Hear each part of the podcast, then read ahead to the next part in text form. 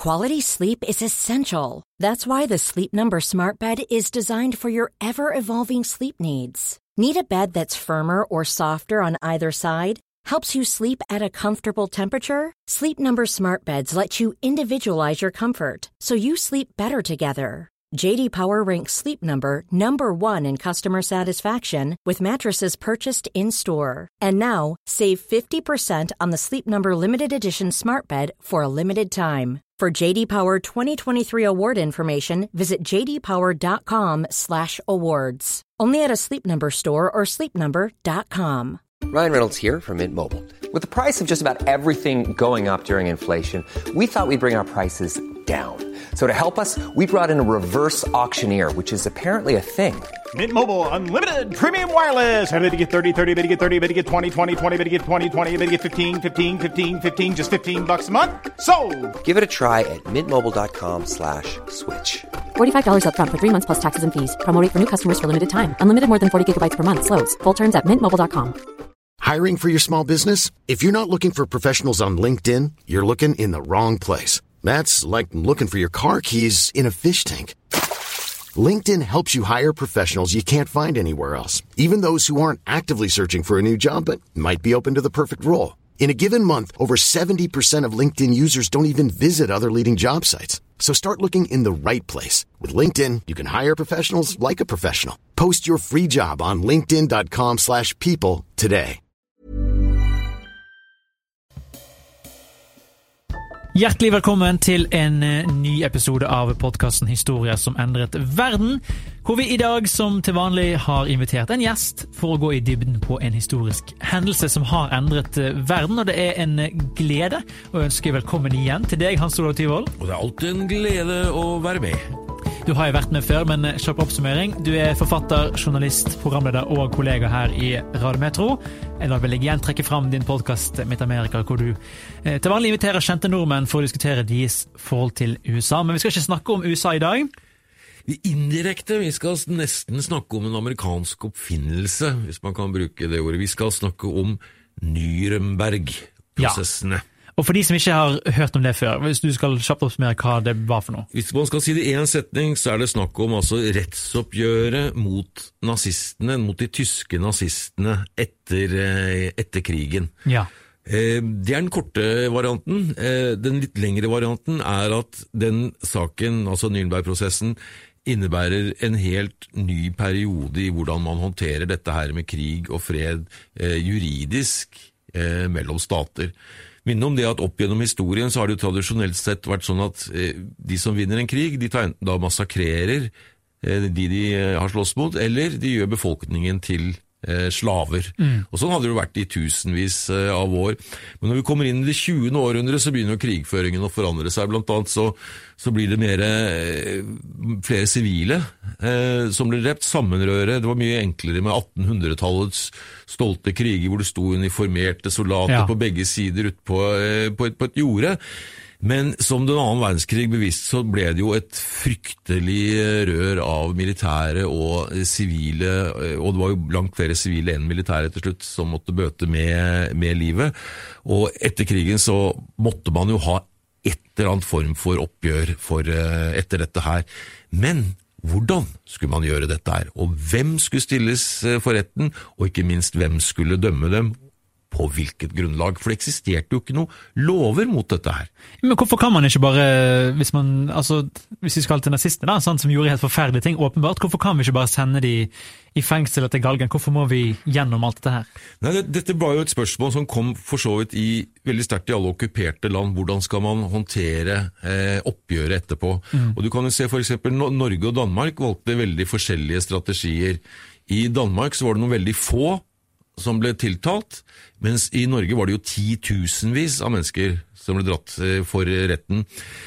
Så spørsmålet var jo hvordan man skulle straffe Tyskland etter krigen, og det var en voldsom diskusjon mens krigen eh, sto på. Dette begynte faktisk med et møte hvor de landene som var blitt okkupert av Tyskland, heriblant Norge, møttes i London i 42 og begynte å diskutere dette her, hvordan skal vi ta, ta oppgjøret med dem etterpå. Og som sagt så fantes det ikke noen presedens for dette her, det vil si noen fantes det. Og eksempel Winston Churchill og en del andre politikere de tok til orde for å rett og slett bare, etter hvert som han rykket inn i Tyskland, og bare summarisk henrette alle nazister man kom eh, over i eh, uniform. Og hadde da et sånn slags eh, belegg for dette her, at, at, det hadde vært gjort historisk i krigssammenheng eh, tidligere også, ble nødvendigvis en del motstand eh, mot eh, dette her, og det var jo etter hvert ganske mange land som var involvert her. Eh, og vi må huske på at ikke minst var jo Russland, eller Sovjetunionen, mm. en, en, en, stor, en, stor, spiller i dette her òg. Da kommer jo du til det problemet at Russland gikk jo inn i Tyskland i februar 1945. Ja. Og det felttoget der, det er jo av, eh, av historikere blitt karakterisert som det styggeste under hele, hele annen verdenskrig, med massedrap på sivile, voldtekter, plyndringer. Altså det var, det var et råere felttog kanskje noe av det nazistene hadde foretatt seg. Så med andre ord, man ville lage et tribunal som ikke handlet om å behandle krigsforbrytelser under den annen verdenskrig, for de kunne nok sitte litt eh, mer fordelt på begge sider enn vi ja. kanskje har blitt lært opp til å tenke i ettertid. Så ble, man ville altså ha et begrenset oppgjør som bare handlet om å ta et oppgjør med de tyske nazistene. Men det er jo vanskelig å, å dømme altså disse folkene det de gjorde i Tyskland eh, som var forferdelig, men det var jo fullt lovlig ifølge deres lover. Så hvordan skal man straffe de da? Du, det er jo en sånn læresetning blant folk som jobber med politisk aktivisme.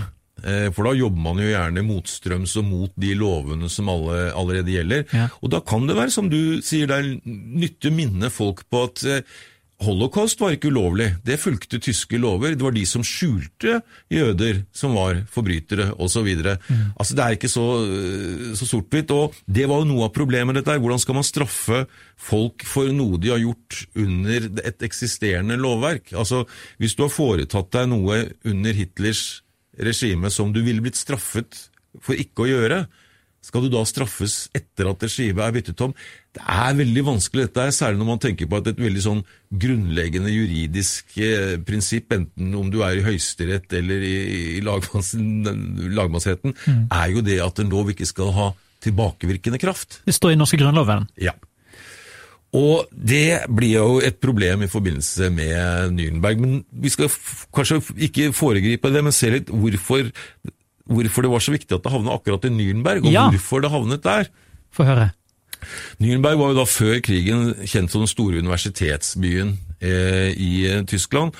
Men under krigen så ble det jo kjent som stedet hvor Hitler holdt sine største opptredener. Okay. Når du ser disse svære svære sånn stadionopptredenene med høye søyler med hakekors på, det er et stadion som ble laget i Nürnberg spesielt for eh, slike former. De Nürnberg Rallies, mm. som det ble kalt, og hvor han hisset opp befolkningen. Så det var klart at det var en veldig stor symbolverdi i seg selv ved å få plassert dette i eh, Nürnberg. Men når det kom til stykket, så var nok kanskje den aller viktigste årsaken til at det havna i Nürnberg, var at det var omtrent det eneste stedet du kunne finne en hel bygning som, som eh, passet til formålet. Og man var veldig fast bestemt på at denne rettssaken ikke måtte finne sted utafor Tyskland. Det måtte være et oppgjør med tyskere, og det måtte skje på tysk jord. og Det var også for at det var viktig for de allierte å gi en følelse at de opptrådte også, ikke bare på vegne av seg selv, men på vegne av det tyske folk, ja. som jo tross alt hadde lidd enormt eh, under Hitler. Men, men, som du var inne på, de som eh, førte, altså aktorene i saken, var jo ikke tyske. De var briter, de var amerikanere, de var russere og de var franskmenn. De kom fra de, de, de allierte styrkene. og Allerede her blir det jo et lite problem, fordi at, at særlig, særlig en, av de, en, av de, sovjetiske aktorene hadde jo da faktisk vært aktor under de såkalte Stalin-prosessene, altså som lekerettssaker som ble avholdt eh, for å renske ut Josef Stalins eh, motstandere. Enkelte mente at han hadde så mange som over 600 000 mennesker på samvittigheten ja. allerede før han trer inn her. Så igjen det var gode grunner til å avgrense dette her til hva, hva, hva, tyskerne hadde gjort. Så det var et veldig spørsmål, eh, selvfølgelig sett fra ikke minst tysk side, som hvor, hvor var den moralske tyngden til, eh, til disse dommerne? Og på, på, slutten av krigen så hadde jo Det ble jo ikke diskutert så mye da, men seinere så er det blitt diskutert om de allierte kanskje gikk litt vel hardt frem i forhold til hva som var nødvendig i krigens siste faser. I februar 45 så bomba de bl.a. også Dresden, mm. som er altså den største enkeltbombingen under annen verdenskrig. Det går mer eh, mennesker med eh, i den aktuelle bombingen på første døgnet enn det gjør i Hiroshima. Mm. Og dette er altså en ren tysk eh, kulturby som ikke hadde noe særlig militær betydning. Så det var en forferdelig krig, og når du kom på slutten av krigen, så var veldig mange av de moralske grensene eh, visket ut. Men det var helt åpenbart at det å få tatt et oppgjør, det handla om to ting. Det handla om på den ene side det rent sånn juridiske, at noen burde holdes til ansvar. Så fantes det for så vidt lover til å gjøre det allerede, men så er det hele den moralske siden. Mm. Og Det er jo det som gjør dette oppgjøret også veldig komplisert, for det er en moralsk side ved det. Når en fenomen som holocaust oppstår. De forberedte jo en sak mot Hitler. Det ble jo forberedt hele tiden fra 42, i tilfelle de skulle komme til å ta ham i, i, i live. De sakspapirene konkluderte med, eh, i forarbeidet til Nürnberg-prosessen, at hvis Hitler hadde vært i live, så mente eh, påtalemyndighetene altså ved, ved denne domstolen at de ikke ville vært i stand til å bevise at han hadde gitt ordre til holocaust, eller engang visste om det. Okay. Ikke sant? Så dette handler jo også om de byråkratiske strukturene innenfor eh, Nazi-Tyskland. Eh, Rettssaken i Nürnberg ble jo delt opp i forskjellige deler for bransjer og sånn. Og det var interessant at en av høyesterettsdommerne eh, som ble stilt for retten i Nürnberg, ble jo spurt eh, når begynte det å gå gærent? Altså, når begynte naziregimet å gå Altså, det var når vi godtok den første bitte lille forandringen i lovverket, som ingen lager bråk om, for du legger kanskje ja. ikke merke til den med mindre du er en skarpskodd uh, jurist. Så dette her sto jo også om å, å få gjort et oppgjør med, med, det som hadde vært det tyske rettsvesenet, for å da kunne bygge opp et nytt Tyskland etter krigen. Men dette er som du sier, altså det her virker jo ekstremt komplisert, fordi det er jo byråkrati som du sier involvert, det er spørsmål om skyld, hvem har ansvaret for hvilken avgjørelse som er tatt, når det er tusen folk som står om avgjørelsen og sånn.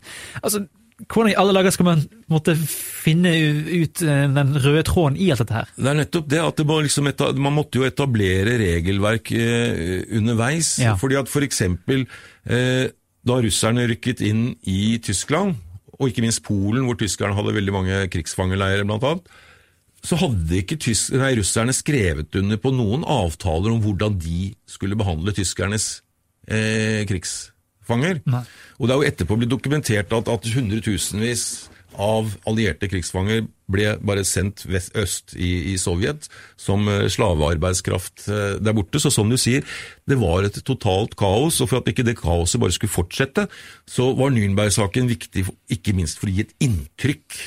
Altså Det er en stor symbolverdi ved, ved denne saken at, at, eh, at, nå var liksom rettsstaten kommet tilbake til, eh, til, Tyskland. Ja, og det er jo eh, kun de verste nazistene som blir prøvd i måte den mest kjente saken.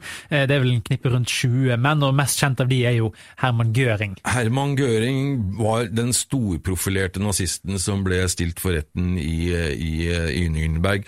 Før de kom så langt, så hadde det jo vært veldig mye diskusjon om hva folk skulle eh, tiltales for.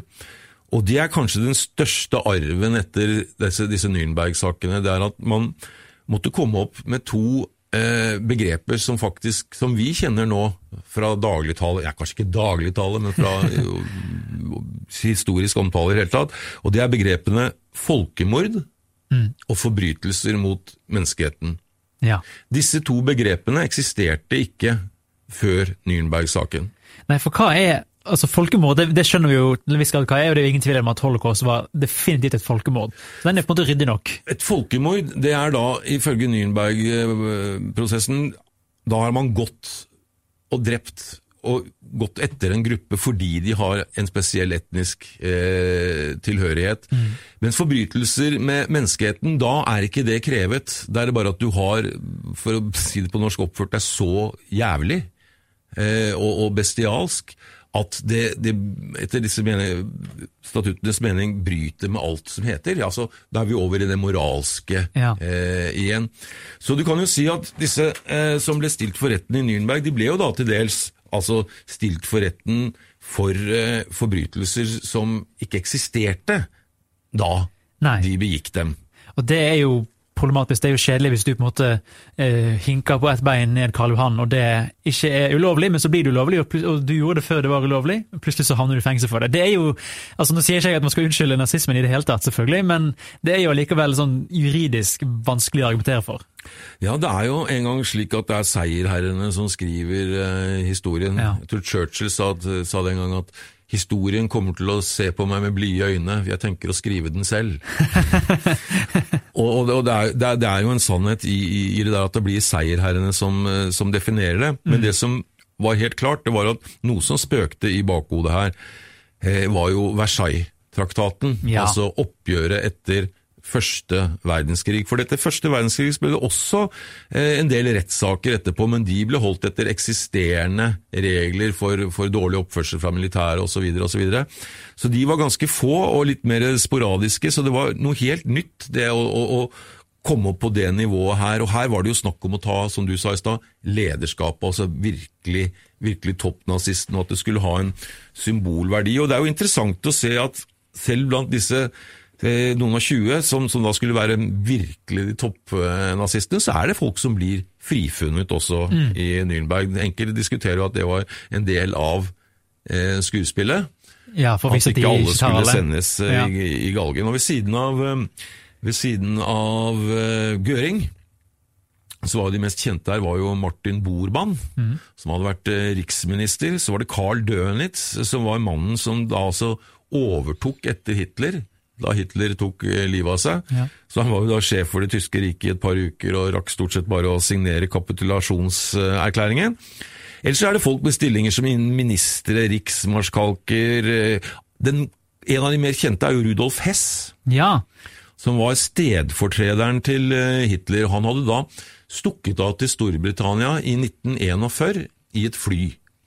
Fløyet det flyet, jeg tror det fløy til Skottland, Stemmer, ja. og, og, og, og landet det der. og forsøkte å sette i gang en slags sånn enmanns fredsforhandlingsopplegg. Aldri blitt helt klart hva han egentlig dreiv med. Men han ble da altså eh, også dømt i, i oppgjøret. Og så var det da ikke minst Albert Speer. Sier det navnet deg nå? Nei, ikke i første omgang. Han er jo da kjent som Hitlers eh, arkitekt. Ok. Så du har kanskje sett disse drømmebyene, denne modellen med Hitlers store drømmeby. Han skulle bygge ger byen Germania. Ja, det her er blant annet i den Der Untergang-filmen. Helt riktig. Ja. helt riktig.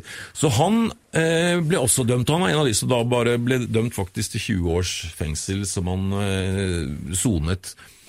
Med så alvorlige anklager eh, så måtte det jo nødvendigvis eh, resultere i dødsdommer for en del av de som ble funnet skyldige. Eh, en av de som ble frikjønnet, det var faktisk mannen som hadde vært Goebbels sånn stemmedobbeltgjenger Oh, ja. på radioen, så det var litt kreti og pleti med, med, med, med tiltaler i så måte. Men det er klart at den store rosinen i pølsa var jo Herman Göring, som da hadde vært sjef for Luftwaffe, og som i sin tid hadde virkelig vært en av Hitlers mest betrodde og eh, nærmeste. Faktisk eh, en fortid bl.a. blant annet som postmann i Sverige. Ja, Der drev jeg og googlet noe før vi spilte inn. Han har fått uh, sånn her ridderorden i både Sverige og Danmark, før, de ble, før Danmark ble okkupert også. Vi skal ikke gå så nøye inn på Sveriges forhold til tyske nazister, men uh, han hadde altså et nært forhold til Sverige og, og hadde en svensk, uh, svensk kone. Ja. Og Göring hadde vært eh, kanskje en av de mest kjente nazistene for, for, for, de, for de vestlige, for han hadde helt egne uniformer, han var noe av en eh, showman. Og da han ble tatt til fange av de allierte, så ble det etter en stund altså Det fins opptak av det hvor han sitter bare og hygger seg med en øl og en røyk og prater med disse. Han ble behandlet litt for godt, så det ble strammet inn på det. Og han ble satt på en eh, liten celle, og da de kom for å henge ham og det gjorde de altså i oktober, eh, 16. oktober eh, 1946, så eksekverte de alle dødsdommene fra Nürnberg-saken. Så da ble folk virkelig hengt på løpende, på løpende bånd, altså. Og eh, da de kom for å hente Gøring, så hadde han tatt livet av seg. Noen hadde smuglet inn gift. ja, En siste motstandsakt fra han. Ja, og for å gjøre oss ferdig med henrettelse, så har det faktisk kommet mye kritikk mot de også etterpå, fordi at Jeg vet ikke hvor orientert du er om forskjellige hengningsmetoder, Ølfernes? Heldigvis ikke på sånn så mye som det kanskje var på den tiden. Nei, man har noe som heter long drop, og så har man noe som heter standard drop. Mm. Og med long drop så er man garantert at eh, nakken brekker, Mm. en smertefri død. Med standard drop så kan man risikere at folk blir kvalt, og det er blitt dokumentert at enkelte av disse folkene hang altså ble kvalt i et kvarter til 20 minutter, så det er jo inhuman greie. Men på den annen side, veldig vanskelig å stable på beina noe særlig medfølelse med akkurat disse herrene her i sakens anledning. Så det er også en del som man aldri må glemme, at i en sånn sak som dette her, så handler det jo også om å få, hva skal vi kalle det, hevn inn i ordnede former. Ja.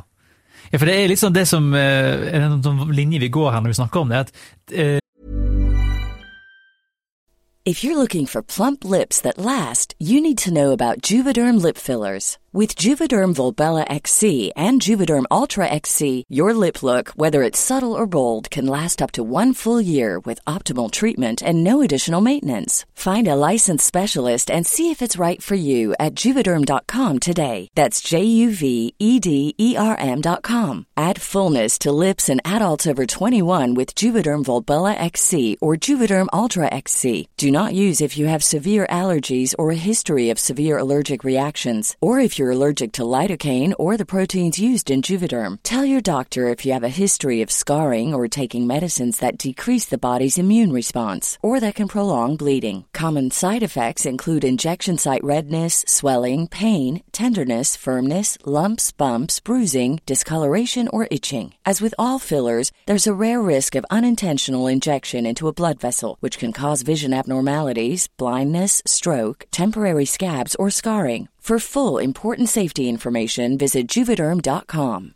Hey, I'm Ryan Reynolds. At Mint Mobile, we like to do the opposite of what Big Wireless does. They charge you a lot, we charge you a little. So naturally, when they announced they'd be raising their prices due to inflation, we decided to deflate our prices due to not hating you. That's right. We're cutting the price of Mint Unlimited from $30 a month to just $15 a month. Give it a try at mintmobile.com slash switch. $45 upfront for three months plus taxes and fees. Promo rate for new customers for limited time. Unlimited more than 40 gigabytes per month. Slows. Full terms at mintmobile.com.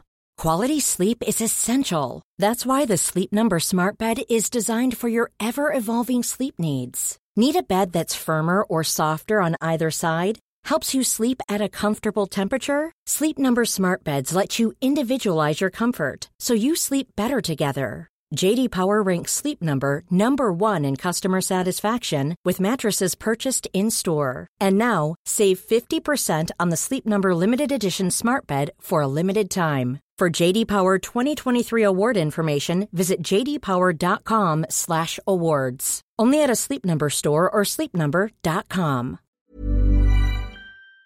Vi kritiserer jo mye av det som skjedde i prosessen, fordi det var ikke alt som ble gjort helt etter boken. Mye fordi det var ikke skrevet en bok om det ennå.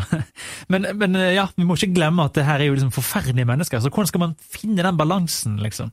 Det var jo det som var eh, det store spørsmålet, og det reflekteres jo litt i de forskjellige sånn, forslagene om hva som skulle skje med, med, med Tyskland eh, etter krigen. Ja. Eh, sovjeterne de tok til, hensi, tok til, til orde for rett og slett sånn uten noe videre dikkedarer eh, å henrette en sånn type 50 000-100 000 offiserer, tyske offiserer etter krigen, etter at de var avvæpnet, for å hindre at de skulle bygge opp en ny militærmakt.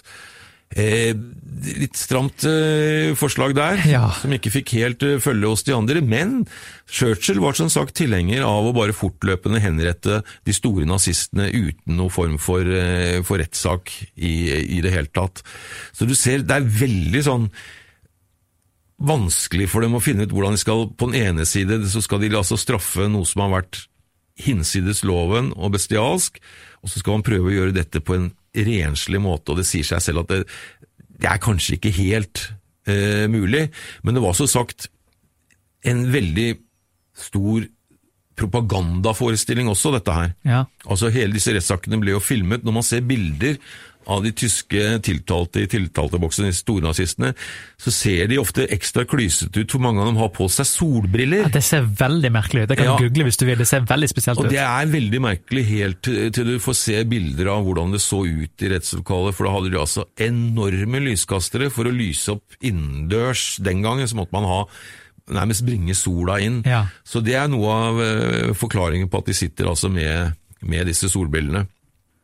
Men så var det jo da spørsmål om hva man skulle tiltale eh, folk for. Og da er det altså disse folkemord eh, og, eh, og forbrytelser mot eh, menneskeheten kommer inn i bildet. For da kan vi, vi kan for så vidt bare gå gjennom hva de fire tiltalepunktene var. Ja.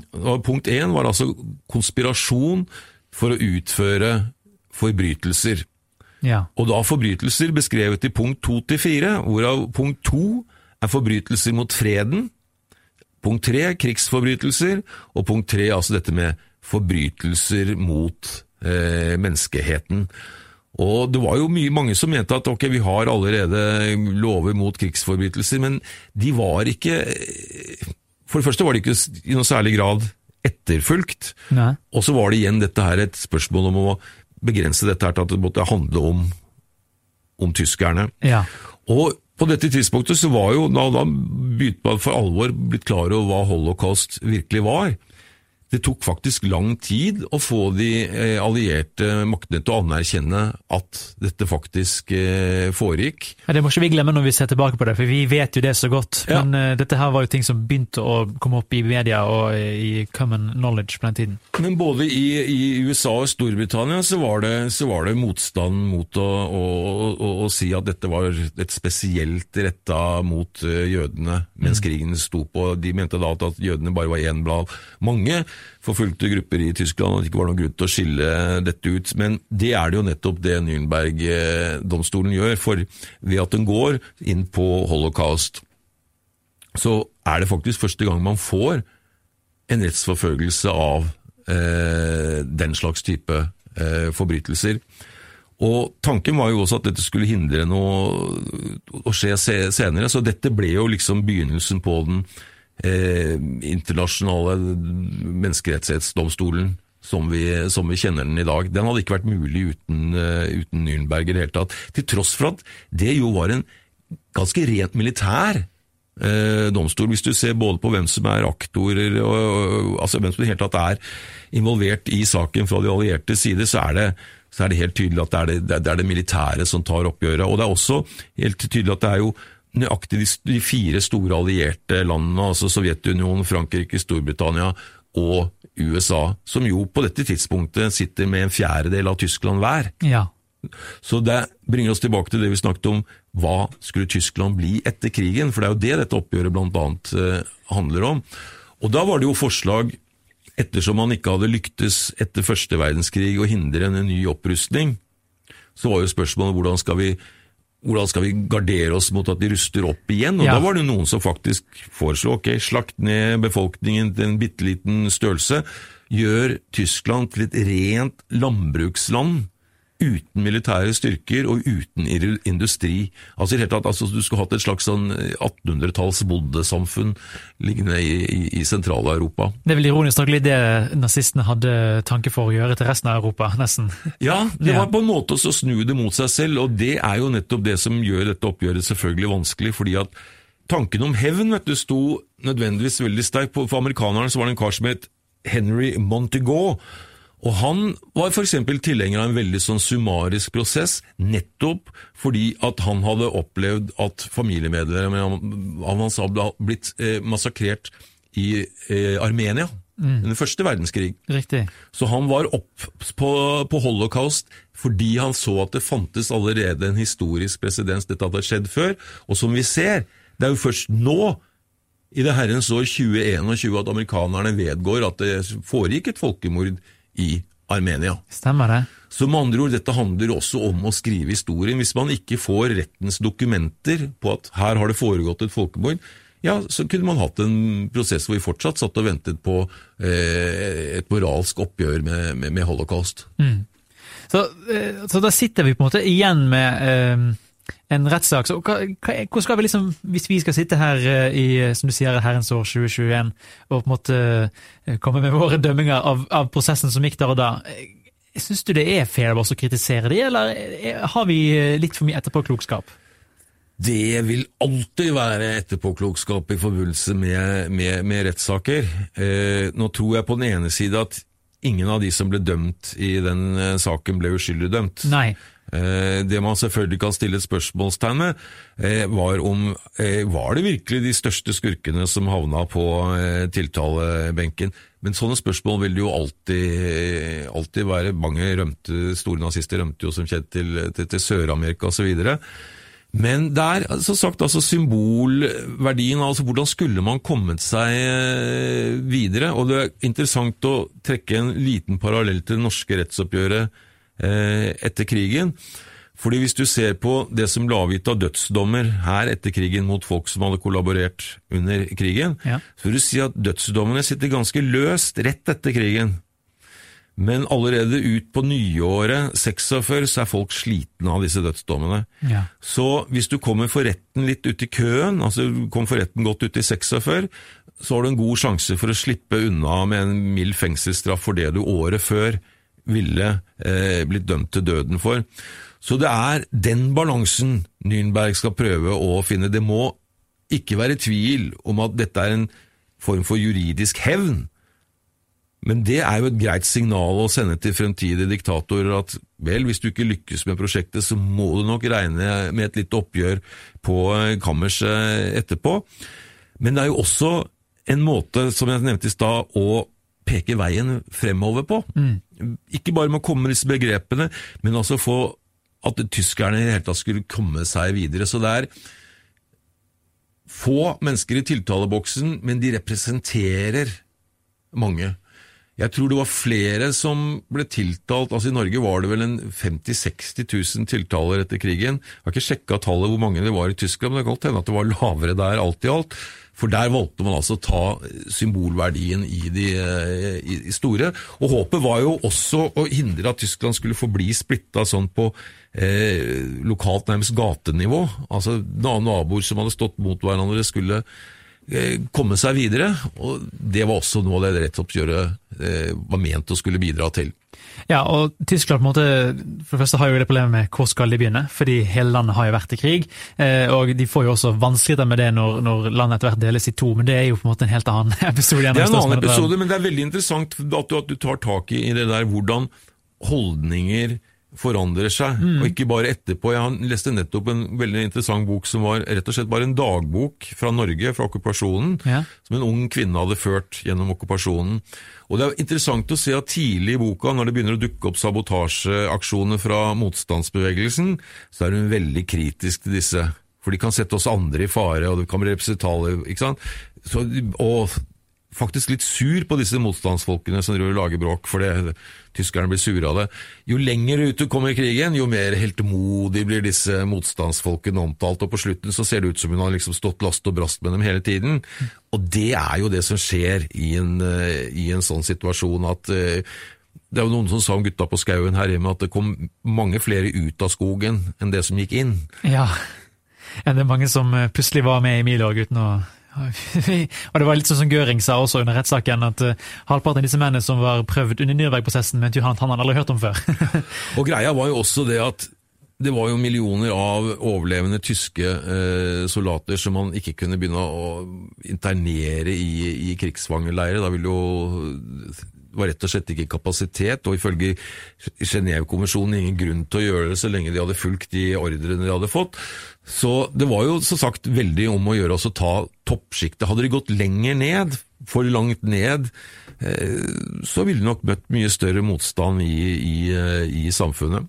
Nå var jo ikke akkurat alle tyskere noen særlig tilhengere av denne eh, domstolen. mm. godkjente den ikke. Det var jo, som de sier, ikke en domstol, men et militærtribunal, som det heter. og Da gjelder det jo eh, litt eh, andre eh, regler. Men det er interessant å se at Nürnberg-prosessene for tyske høyreorienterte eller nasjonalister eller hva du vil kalle dem, har ikke blitt den symbol, den røde kluten som Versailles-traktaten var. Det har ikke vært mulig å bygge opp noen sånn eh, nytt narrativ om at eh, Tyskland ble overkjørt og ikke fikk et rettferdig oppgjør i, eh, i Nürnberg.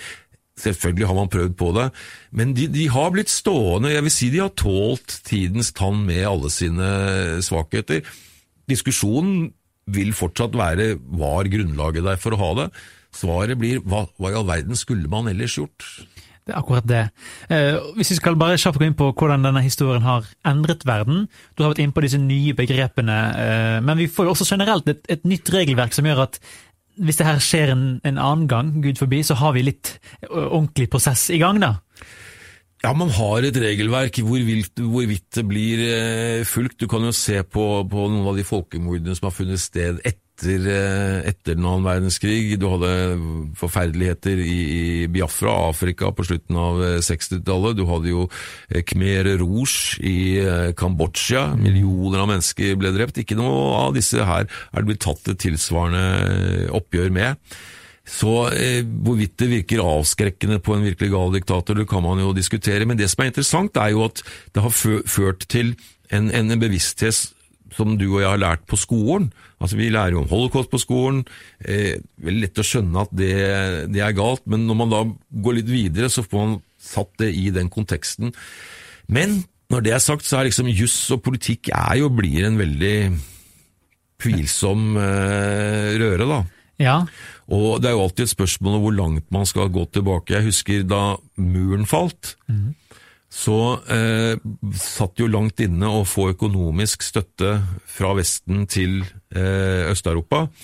Og Noe av grunnen var at det var en del amerikanske politikere som krevde at for å motta støtte, så måtte disse landene gå tilbake og respektere eiendomsmatrikkelen fra 1939.